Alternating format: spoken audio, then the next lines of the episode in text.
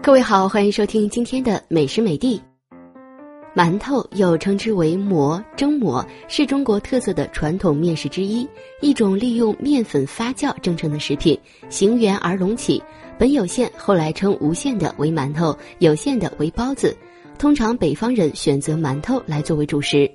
关于馒头的来源呢，据传是在三国时期的诸葛亮发明的。《三国演义》中讲述诸葛亮七擒孟获、平定南蛮之后，过江受战死冤魂之祖。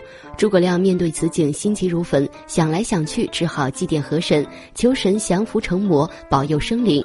诸葛亮不忍用人头祭祀，而发明馒头为替代品，于是命杀羊宰猪，包成面团，投于水中，以示供奉。后来民间习此风俗，这大概是馒头的起源。馒通野蛮的蛮，馒头即意为馒头。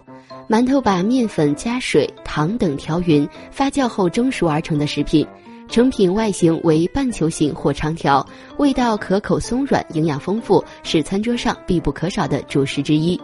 中国幅员辽阔，民族众多，口味不同，做法各异，由此发展出了各式各样的馒头，如白面馒头、玉米面馒头、菜馒头、肉馒头、生煎馒头、油炸馒头，叫法也不尽相同。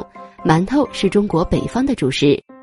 那好了，这就是今天的美食美地给您介绍的中国特色传统面食——馒头。